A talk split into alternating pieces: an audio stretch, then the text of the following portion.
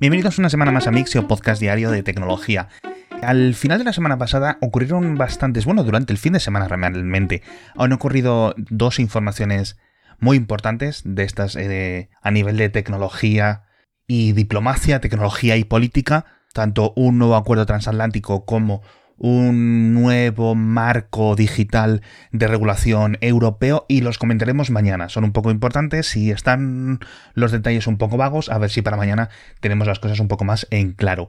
Lo que sí que vamos a hacer es hablar de observación espacial porque la verdad es que tenemos un montón de cosas nuevas que contaros. La primera es que ya la semana pasada se superó por primera vez la cifra de 5.000 exoplanetas identificados. El 21 o el 22 de marzo, algo así, se añadieron 65 eh, nuevos candidatos firmes a la lista, así que ya por fin hemos superado estos 5.000.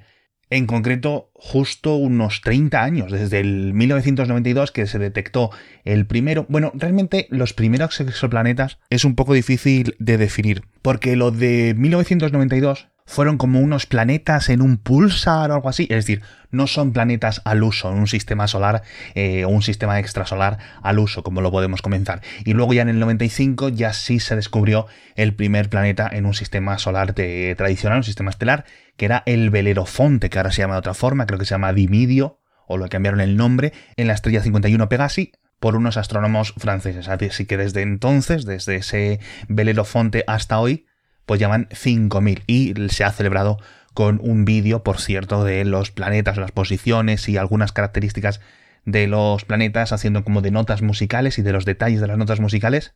Así que es bastante interesante y oye, pues una nota eh, para celebrar. Hablando de soles y de estrellas, la Solar Orbiter, esta sonda de la ESA y de la NASA, ha hecho o está haciendo una de sus órbitas más cercanas al Sol. Ya sabéis que va a hacer varias pasadas. Y tengo dos noticias. La primera es que hace unos días completó el envío de los datos correspondientes a la mayor captura a máxima resolución, o sea, si tiene el récord de resolución de imagen completa solar, es un mosaico de un montón de fotografías en concreto, en muchos espectros, y la podéis ver en 100 megapíxeles de resolución. Os dejo un enlace en las notas del episodio. Lo podéis hacer zoom, es una imagen como de 50-60 megas lo que ocupa. Pero no solo es eso, sino que eh, va a ir un poco más allá. Ahora mismo está en la órbita eh, acercándose aún más, más, más, más al Sol, según estamos hablando, y está haciendo un nuevo mosaico de fotos aún con mayor mm, resolución. La Solar Orbiter ya sabéis que durante los próximos años va a hacer diferentes pasadas cercanas al Sol y su órbita va a ir rotando para ponerse, digamos, en un ámbito más polar, con lo cual en el futuro, no sé realmente para cuándo, vamos a poder obtener fotografías capturadas de los polos, eh, por decirlo de alguna forma, del Sol, que es, por lo visto, una zona en la que nunca se habían enviado sondas en la historia. Así que la verdad es que es una expectativa muy alta. Seguimos hablando de sensores. Una sonda, la que se envió a Marte el año pasado, que llegó la Perseverance, ha medido la velocidad del sonido en Marte y ha dado una cifra inferior a la de la Tierra. Esto era esperable. 240 metros por segundo en vez de los 300 y pico metros en la mm, Tierra, al menos a la altura del nivel del mar. Y esto se ha conseguido eh, extrapolando lo que tardaba en llegar el sonido de los impactos del, haz de láser que tiene, uno de los múltiples herramientas que tiene la Perseverance, pues desde que salía el láser impactaba la roca, lo que tardaba en volver ese sonido del, del, ruido que hacía, que era una roca que estaba como unos 3 metros así, pues se calculaba, que eran unos 240 metros por segundo. La velocidad no varía mucho con respecto a la de la Tierra, si es cierto que es como un tercio más lenta, pero recordemos la atmósfera marciana al nivel de la superficie, tanto en, eh, Marte, es un 1% de la densidad de lo que es en la Tierra. Es decir, que por ejemplo, imaginaos que estás en Marte en el futuro y pones una radio o unos altavoces Bluetooth, ¿no? Y te lo pones a escuchar la música. Pues como hay muchos menos moléculas y gases entre ese altavoz Bluetooth y tú, pues se oiría fatal, se oiría con mucha, mucha, mucha menos eh, nitidez. Os dejo, por una parte, el sonido de esos haces de luz láser impactando en la roca, que son, vais a oír escuchar unos clic, clic, clics. Y luego os voy a enseñar cómo sonaría una escena de eh, unos pájaros y una carretera, como un sonido de fondo en la Tierra. Y de cómo sonaría en Marte, para que escuchéis esa diferencia. pero dicen los científicos que realmente la mejor forma que lo podemos eh, imaginar es como si estuviéramos hablando a través de paredes, es decir, que el sonido se transmite muy, muy, muy mal con esa eh, atmósfera tan poco densa. Y la última noticia de observaciones, ya con esto acabamos el tema espacial, viene con la red Gaia de observación eh, galáctica y ha encontrado una cosa relativamente sorprendente, y es que la parte más amplia de nuestra galaxia, lo que se conoce como el disco ancho, se formó unos 2.000 millones de años antes de lo que pensábamos a instrumentación mucho más precisa, mediciones mucho, mucho, mucho más precisas. Antes había unos márgenes de error muy grandes y ahora estos 2.000 millones de años antes significa que las partes exteriores, las partes primeras de la Vía Láctea comenzaron a formarse casi 800 millones de años después del Big Bang, es decir, muy, muy, muy, muy pronto. Y luego ya después de este disco ancho ya se formaría lo que es el disco delgado, que digamos es la parte de la Vía Láctea que cuando miras al cielo en una noche muy oscura lo puedes ver claramente como un reguerito, eso es el disco delgado. Pero vamos, os dejo un croquis, os dejo mapas, os dejo esquemáticos en las notas del episodio. La verdad es que esto es interesante.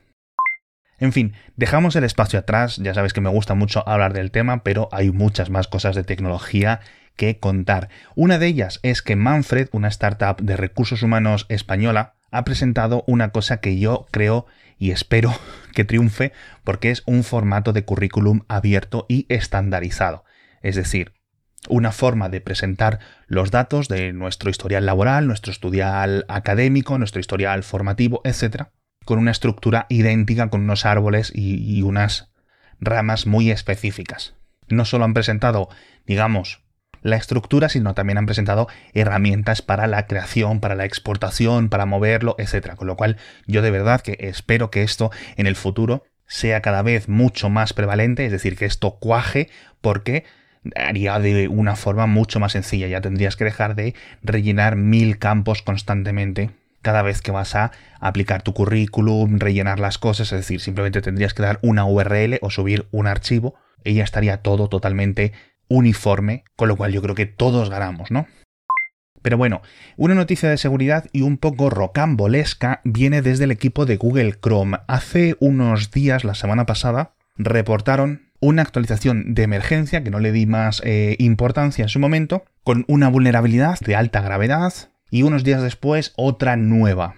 Parece que ambas están relacionadas y han lanzado un segundo parche, con lo cual ahora mismo si utilizáis Chrome, si utilizáis Edge, si utilizáis eh, navegadores relacionados, estad atentos para actualizar o actualizar ya, porque son dos fallos de seguridad que están siendo explotados y están siendo utilizados en público y son bastante maliciosos. Así que ya sabéis, parece, parece, parece por una cosa que ha comentado Google inmediatamente después, que se trata o que son de exploits desarrollados desde Corea del Norte que afectan a unas vulnerabilidades eh, de JavaScript y con lo que se busca es eh, robar criptomonedas, con lo cual a lo mejor ni tú ni yo, etcétera, pues eh, vamos a ser el objetivo de este tipo de exploits, pero tener siempre muchísimo, muchísimo cuidadito. En fin, nos vamos a hablar ahora de aviones, porque tenemos que hablar tanto de España, o al menos de la península ibérica, como de Rusia. La primera noticia con este tema ruso es que una de las aerolíneas más grandes de Rusia, S7, que es del grupo One World, etcétera. No sé cuántos de vosotros habréis usado o habréis volado con S7, pero es relativamente popular.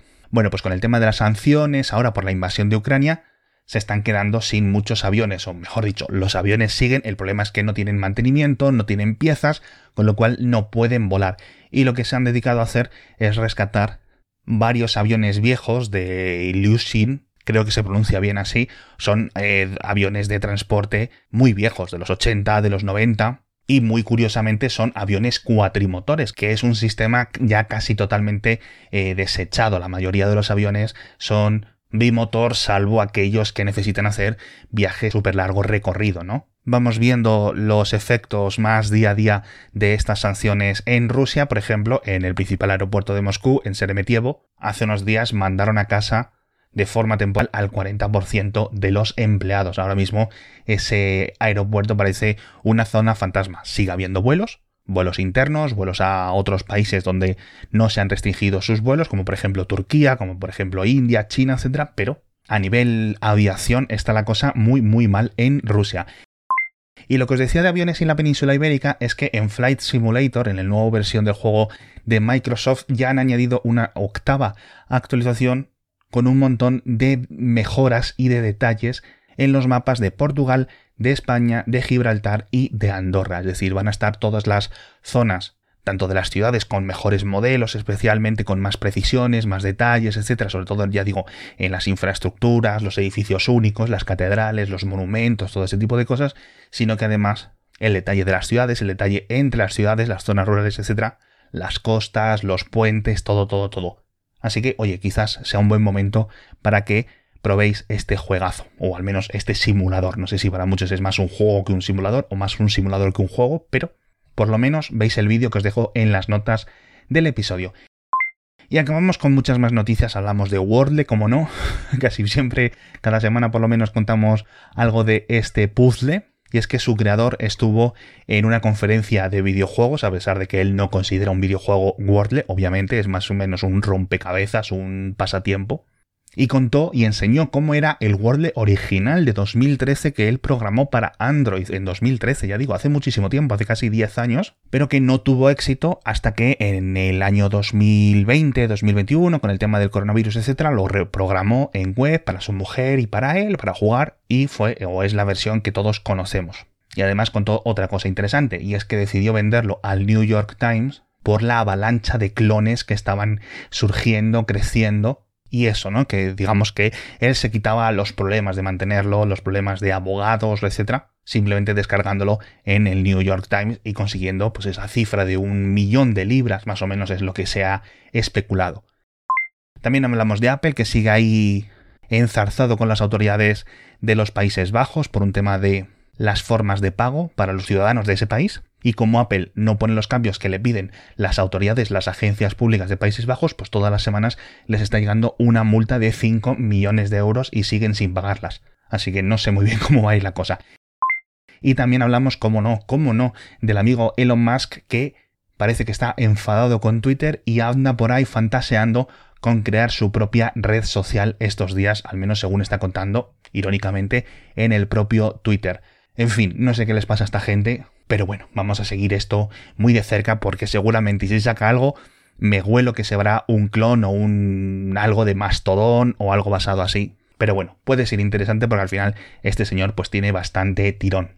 Con esto nos despedimos, mañana os explico todas estas cosas de política y tecnología que os comentaba al principio. Muchísimas gracias a todos por estar conmigo un día más y nos vemos mañana con más noticias de tecnología.